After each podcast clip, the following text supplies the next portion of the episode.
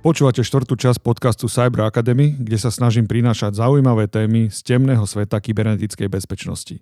Tento podcast je určený pre bežných užívateľov, ktorí sú stratení v záplave informácií a denne čelia hrozbám kybernetického sveta, aj keď o tom často ani netušia. Moje meno je Lubomír Kopáček, som certifikovaný etický hacker a forenzný analytik.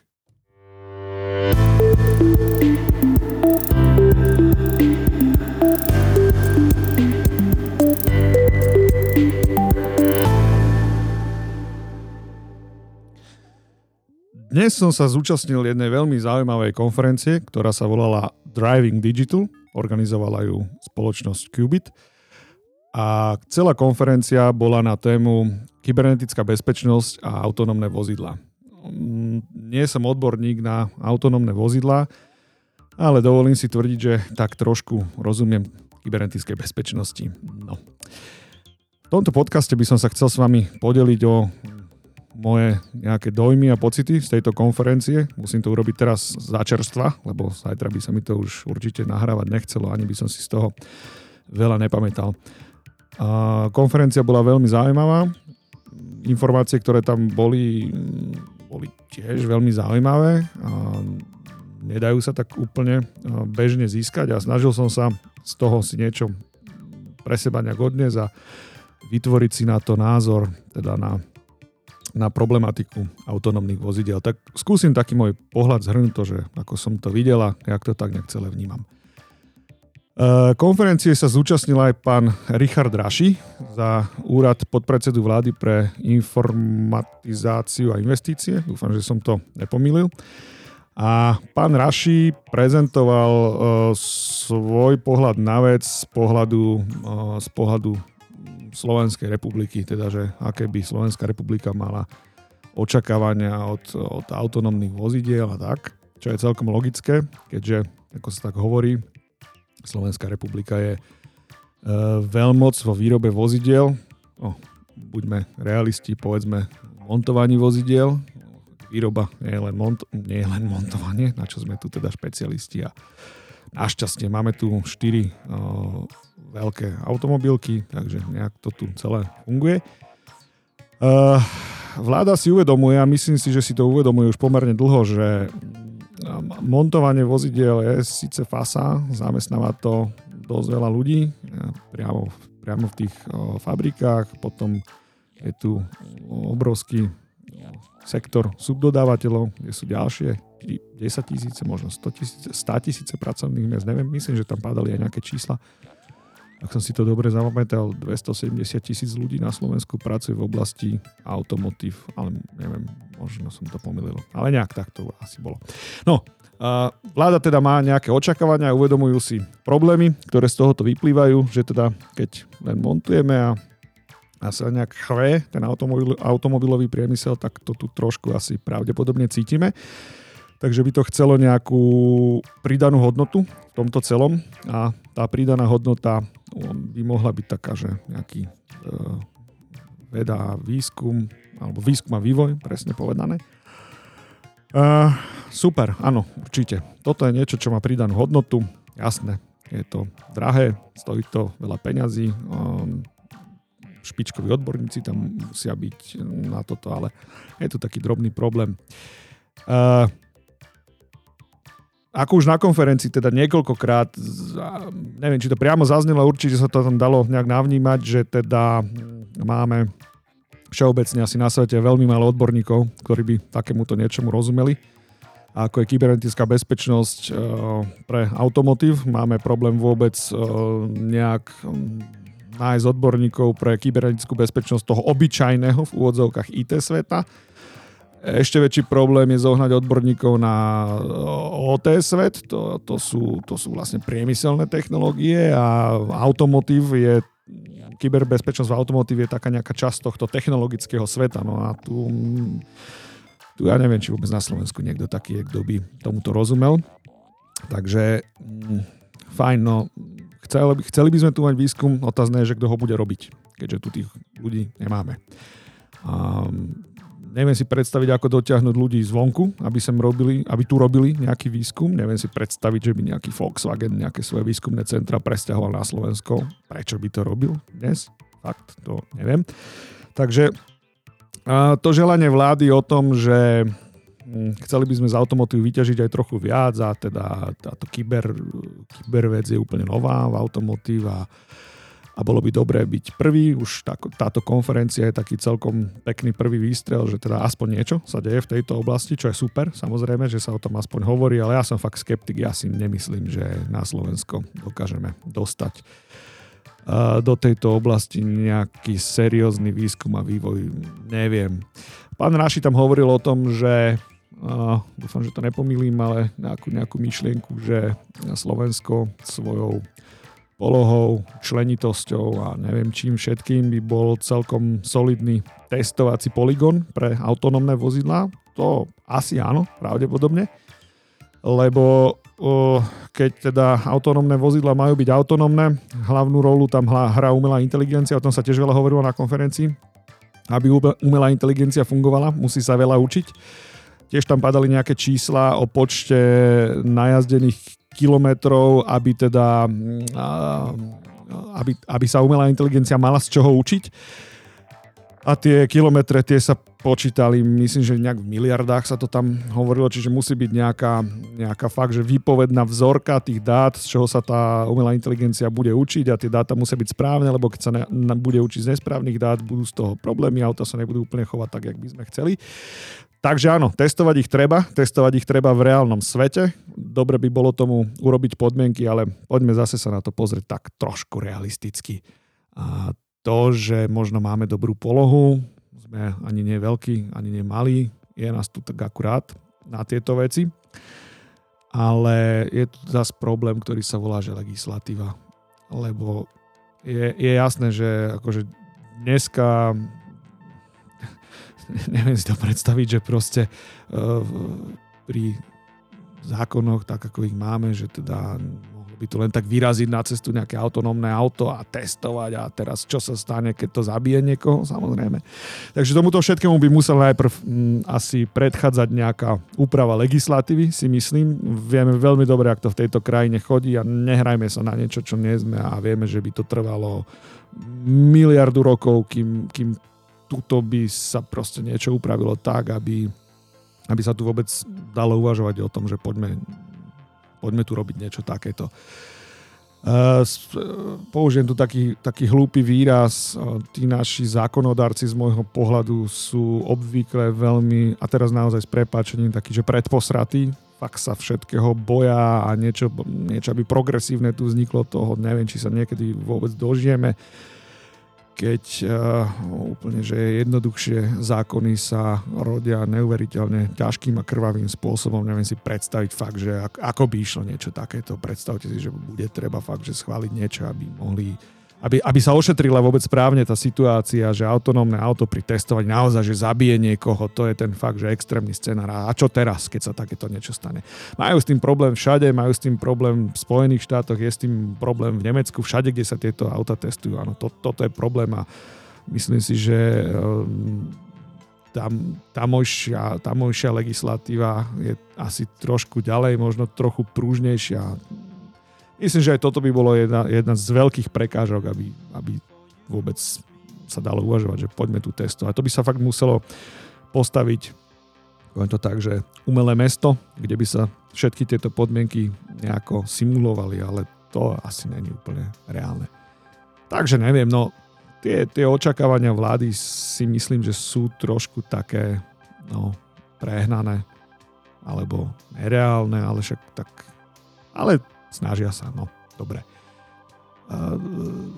Ďalší veľmi, veľmi, alebo teda asi najzaujímavejší človek, ktorý rozprával na tejto konferencii, sa volal Luboš Magdolen.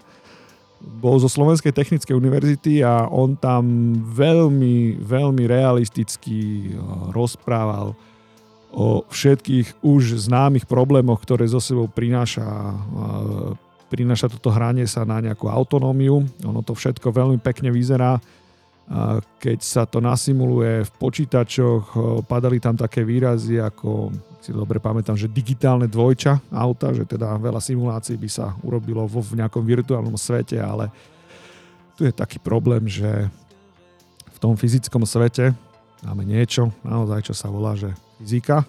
A tá fyzika sa myslím si, že nedá úplne dobre simulovať v tom virtuálnom svete, čo nakoniec pán Magdalen hovoril aj na, na mnohých príkladoch, že teda simulácia vyzerá krásne, keď je v počítači, ale realita potom fakt ukazuje, ukazuje niečo iné.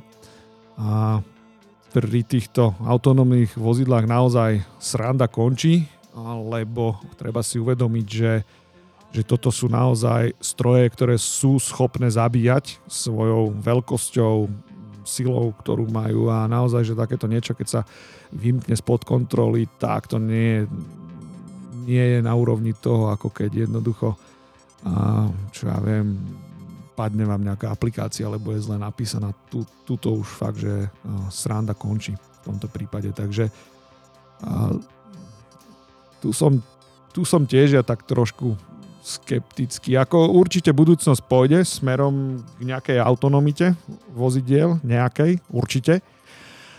Ale že by to bolo tak, jak teda sa nám to takí mnohí vizionári snažia vylíčiť, že budú fakt chodiť úplne auta, že samostatne a zavoláme si ich s mobilom a čo ja viem čo, to, to, to. Ak toto niekedy nastane, tak myslím si, že málo kto z nás sa tohto dožije. Pán Magdolen tam spomínal, že odhady, ktoré mali na, na nejakej konferencii, prezentovali svoje odhady zástupcovia európskych automobiliek a e, ľudia od BMW tam mali odhady, že plná autonómia vozidel bude použiteľná v rozmedzi 30 až 50 rokov, čo mi znie tak celkom realisticky. Ja keď som nad tým tak rozmýšľal, nad týmto celým, tak ma napadlo také porovnanie s leteckou dopravou, lebo nie som odborník, samozrejme, hovorím len svoj názor, ale, ale mne to príde tak, že ak, ak je niečo pripravené možno na fakt, že autonómium bez ľudského zásahu, tak skôr si myslím, že to bude tá letecká doprava, ktorá je už dnes je zorganizovaná e, veľmi dobre, ale tiež ani do dnešného dňa nikto nemal tú odvahu, aby jednoducho a, obrovský stroj so 180 ľuďmi na palube zveril na 100% iba proste nejakému, nejakému stroju. No, stále sú tam piloti, stále je tam posádka, ktorá vie aktívne zasahovať do týchto vecí a, a naozaj si myslím, že keď tak poviem, že organizačne by asi bola na toto vhodnejšia letecká doprava, lebo je v nej skrátka väčší poriadok ako na ceste. Chápem, že, cest, že uh, autonómne vozidla sú fakt, že výzva. Je to asi kvôli tomu, že na ceste je s prepáčením bordel. No, to je naozaj že veľmi, veľmi random svet, kde sa deje hocičo v tomto random svete. Je to ťažko predpokladateľné. Nič je tak monitorované ako v leteckej uh, premávke a tá predstava o tom, že by autonómne vozidla nejak riešila um, kritickú situáciu v mestách so zápchami a s parkovaním a tak, je podľa mňa úplne odveci. To, to, toto, toto asi nebude tento problém pokrývať. Pri, tých, pri autonómnych vozidlách mňa potom napadla ešte mm, jedna vec, že keď som sa zamyslel vôbec nad tým, že um, prečo alebo teda čo okrem prepravy pre nás nejak auta znamenajú, alebo čo. A nikde to tam nepadlo na tej konferencii, možno niečo tak smerovalo k tomuto, ale napadá ma také slovo, že emocia a sloboda, lebo šoferovanie auta vo väčšine prípadov je asi spojené s nejakou, nejakou emóciou. Eh, ja si veľmi dobre pamätám diskusie s kamarátmi, známymi, proste s hocikým na tému automatická versus manuálna prevodovka. Úplne jednoduchá vec. Ja od, od, od nepamäti preferujem automatické prevodovky, nie že by som s manuálnou nevedel jazdiť, viem, ale sa mi skrátka nechce, som lenivý a mne vyhovuje, že ten stroj radí za mňa a tu často počúvam také argumenty, že ale veď ja si to, ľudia si to chcú užiť, to šoferovanie a podobne, takže ľudia tu nejak operujú s nejakými emóciami. Nakoniec asi aj ja pravdepodobne, tým neviem, či lenivosť je, lenivosť není asi emócia, je to ľudská vlastnosť, ale tiež do toho západám nejakú ľudskú vlastnosť. Čiže ja som lenivý radiť, mne vyhovuje napríklad tá automatická prevodovka mi vyhovuje, ale ľudia, ktorí si chcú tú jazdu užiť, tak skôr raz preferujú manuálne.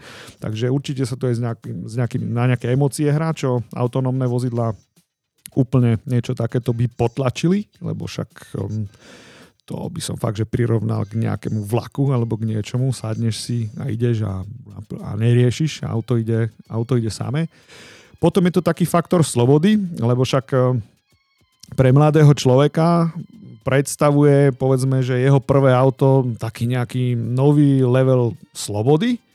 Môže si zrazu ísť kam chce, no nie, že by si predtým nemohol, ale, ale tak to je, takto, takto jednoducho ľudia vnímajú, že auto rovná sa rovná sa sloboda. Rýchlejšie si z miesta A na mieste B a, a tak. A toto by tiež asi autonómne vozidla trošku zobrali, a vysvetlím hneď prečo, lebo bola na konferencii pani, teraz neviem, či to dobre prečítam, ale Katrin Vickert zo spoločnosti Siemens a ona prezentovala predstavu Siemensu, ako, teda, ako, ako oni to majú nakreslené, ako by to malo fungovať. Ono to, to má hlavu a petu, čo má Siemens nakreslené, ale samozrejme má to body, na ktorých to končí, lebo predstava Siemensu je jednoducho taká, jednoducho taká že Autonómne vozidlá by mali z ruku v ruke so smart cities, teda s inteligentnými mestami a s technológiami pre inteligentné mesta. Uh, áno, dáva to zmysel, pretože uh,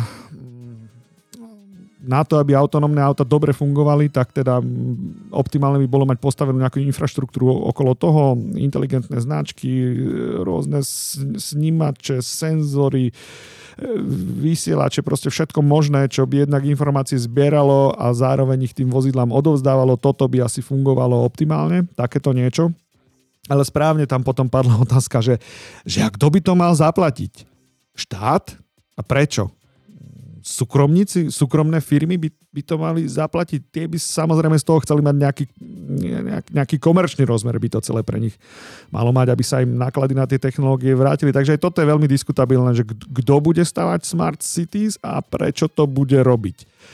Neviem si to predstaviť vôbec v slovenských podmienkach, niečo takéto, keď máme problém namalovať na cesty čiary a neviem si vôbec predstaviť, že, že jednoducho, ja neviem, uh, vytvoriť zónu pre autonómne vozidlá v centre mesta, kde bude mať po ceste 10 krížovatiek a neviem čo všetko možné a bude to stať 100 miliónov eur, no kto a hlavne prečo by to zaplatil. Tiež mi to nedáva zmysel. E, niečo takéto. Je to pekné, na papieri to fakt dobre vyzerá, tie, tieto veci, super, ale realita, mám, mám silné obavy, že to asi úplne fungovať, e, úplne fungovať toto nebude. Uh, veľmi dôležitá vec a, a tá, tým smerom vlastne tá konferencia sa mala uberať, boli, že výzvy kybernetickej bezpečnosti automotív a toto začalo byť veľmi zaujímavé.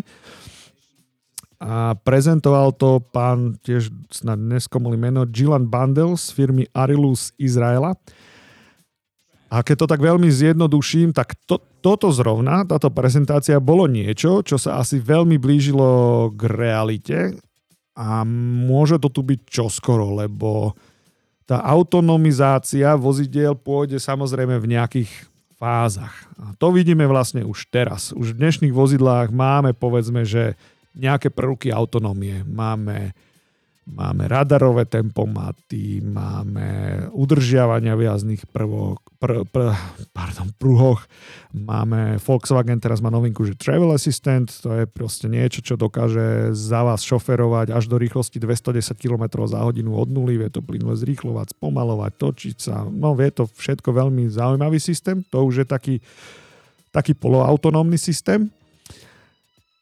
Uh, No a tu, je, tu, tu vlastne prichádza mm, taký nový problém, že testujú sa aj v súčasných autách teda takéto veci, prvky, prvky autonómie a vieme, že tým pádom prichádzajú nové bezpečnostné problémy.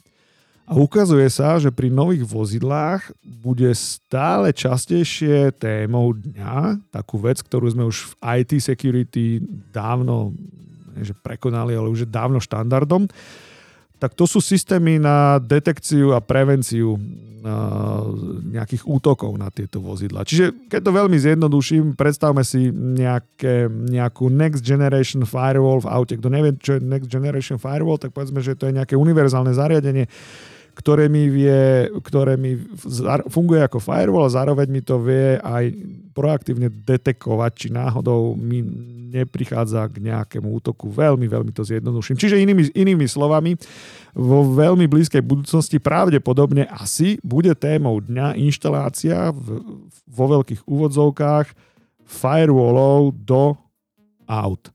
A táto izraelská spoločnosť práve má, práve má riešenia, ktoré oni by chceli predávať do, uh, ako do fleetov, teda povedzme, že do uh, firmám, ktoré spravujú väčšie vozové parky. Predstavme si situáciu od teraz o 5 rokov. Ste vo firme, máte tam 200 vozidiel, obnovili ste práve vozový park, každé z týchto nových vozidiel je už vybavené nejakým systémom, ktorý postupne bude tvoriť skladačku tých autonómnych vozidiel. Každý tento systém už, už bude vyžadovať nejaké, niečo online, komunikovať jednoducho nejakým smerom. No a príde vám, má, máte tým pádom o nový problém postarané. Budete musieť nejakým spôsobom monitorovať bezpečnosť v týchto vozidlách. Ale teraz mám na mysli kybernetickú bezpečnosť. Čiže tak ako dneska pri IT a OT bezpečnosti je veľká téma SOCI, Security Operation Centers, tak táto istá téma bude aj pri vozidlách. Takže správco, správcovia vozového parku, takéto, takéhoto nejakého väčšieho, by, za, by určite si začnú potom lámať hlavu a teda obstarávať služby tohto typu. Je nereálne myslieť si, že tieto služby si bude, budú schopné firmy zabezpečiť sami, ani omylom. Tieto firmy samozrejme, teda tieto služby sa budú musieť outsourcovať nejako.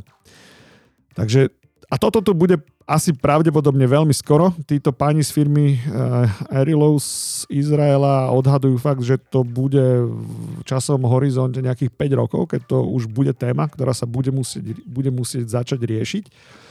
No a pri, pri plne autonómnych vozidlách bezpečnosť bude musieť byť neoddeliteľnou súčasťou toho celého, lebo uh, ako náhle, ako platí veľmi jednoduché pravidlo, že ako náhle máme niekde nejaký počítač, nejakú sieť a je to prepojené na nejakú globálnu sieť, je to zraniteľné. A pravdepodobne by asi nikto z nás veľmi nechcel, aby mu, ja neviem, 130 km rýchlosti na diálnici niekto, čo ja viem, vypol motor alebo prúdko točil volantom doľava napríklad. To, to by sme asi veľmi nechceli ale technicky to možné nie, že bude. Technicky to možné je už podľa mňa dnes, keďže vozidla uh, už dnes vozidlo, ktoré dokáže napríklad same zaparkovať, čo už je väčšina nových vozidiel, ktoré takúto funkciu majú, tak je jasné, že niečím je tam jednoducho ovládané riadenie. Um, je tam nejaká proste elektromechanická časť, ako sme boli poučení, volá sa to mechatronika, tieto veci, čiže je tam nejaká mechatronická časť, kde teda elektronicky je tam nejaký vstup od niekiaľ a mechanicky to urobí niečo, teda otočí to napríklad tým volantom pri parkovaní. A teda ja si viem úplne predstaviť, že keď tam mám takúto mechatronickú časť, tak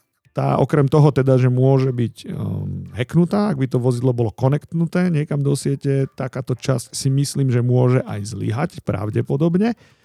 A teda mohlo by k tomu prudkému otočeniu volantu doprava o tri otáčky pri rýchlosti 130 km za hodinu možno prísť aj samé od seba. Neviem. Ale myslím si, že asi to pravdepodobné možné e, je. No, Pozerám, že už rozprávam 24 minút, možno to už vôbec nikto nepočúva, tento podcast, tak to nejak sa pokúsim ukončiť a nejaký záver z toho urobiť. Keď sa na to fakt pozerám iba mojimi očami, um, poviem úprimne, že nechcel by som svet s autonómnymi vozidlami, alebo možno, že nie, že nechcel, ono to, ono to príde, ale ja sa toho dosť desím, lebo fakt, keď na to pozerám z môjho pohľadu, ja si chcem zachovať plnú kontrolu nad vozidlom, keď ho ja riadím. Čo chcem určite mať, je množstvo informácií, možno aj viac, ako mám teraz, to áno, ale rozhodovať určite chcem vo vozidle ja. A ak teda sa toho dožijem, že príde doba autonómnych vozidiel, určite takéto vozidlo chcieť nebudem, ale uh, ak by som teraz mal možnosť voľby, že by som si teraz kupoval nové vozidlo a teda konfiguroval by som si výbavu v novom vozidle, určite, uh, ak by sme sa bavili o, o Volkswagene, lebo spomenul som ten systém Travel Assist, sa to myslím volá. Čiže ak by som kupoval vozidlo od Volkswagenu dnes, tak určite si vyberám vozidlo, ktoré Travel Assist systém má. A pretože áno, ten systém vie pomáhať, vie byť užitočný, ale stále tú kontrolu nad tým celým systémom má človek. Ja teda najazdím pomerne veľké množstvo kilometrov v priebehu roka. Veľa času trávim na diálnici a áno, tu by som ocenil, keby som proste nie, niekedy fakt, že mohol meno, venovať riadeniu ešte menšiu pozornosť. Už dneska sa ja pomerne, nechcem povedať, že slepo, ale pomerne výrazne sa spolieham na systém radarového tempomatu, kedy mi vozidlo same zrýchluje, same spomaluje, prípadne úplne zastaví. Minimálne, čo si tak pamätám, 2-3 krát mi tento systém spolu, myslím, systém ďalší sa volá, že Front Assist, tak tieto dva systémy minimálne dvakrát zabránili možno nejakej kolíznej situácii, kedy som možno neúplne venoval pozornosť vedeniu vozidla a zrazu vozidlo začalo brzdiť samé od seba a potom som zistil, že malo pravdu. Lebo, a to je mi záhadou, jak toto funguje, o jedno vozidlo predo mnou, kam som ja nevidel, sa niečo stalo, niečo, vozidlo prudko sa vyhlo do strany a zrazu moje auto začalo brzdiť, to bolo celkom zaujímavé. A úplne na odľahčenie, teraz poviem, nakoniec toho celého som si, spomenul som si na jednu takú vec, no, s ktorou sa podelím tu v tomto podcaste a to, to berte, že to je fakt, že akože taká zábavička, možno. Ja mám podozrenie, lebo takto, na konferencii spomínali aj také veci, že, že vozidla budú medzi sebou nejako komunikovať, čo mi príde logické, že budú medzi sebou komunikovať, lebo takto to môže efektne fungovať. Ale ja podozrievam výrobcov, v tomto prípade Volkswagen, lebo jazdím na takom vozidle dnes. A ja podozrievam výrobcov Volkswagenu konkrétne, že oni už nejakým spôsobom niečo takéto majú a implementované. Lebo všimol som si jednu zaujímavú vec. Možno, že, možno, že to je blbosť, ale, ale, ale začal som sa na to sústrediť a fakt sa mi to potvrdzuje. Auto, na ktorom jazdím, mám pocit, že je alergické na vozidla značky Hyundai. Seriózne. Úplne vážne. Uh, pokiaľ ide predo mnou vozidlo, nové vozidlo značky Volkswagen, alebo teda z koncernu Volkswagen, aby som bol presný, či už je to teda VW, Audi, alebo Porsche, alebo proste hoci čo, a je to teda novšie vozidlo, tak ja mám taký pocit, že ten, ten môj radarový tempomat funguje tak tak jemnejšie by som povedal, tak jemnejšie spomaluje, a trošku svižnejšie zrýchluje a chová sa tak, že keď spolujazdec nevie, kto sedí vedľa mňa o tom teda, že idem na, na radar, tak ani nevie, že to nešoferuje človek. To auto má pocit. Aj som si to overoval, pýtal som sa a ľudia to fakt nepostreli.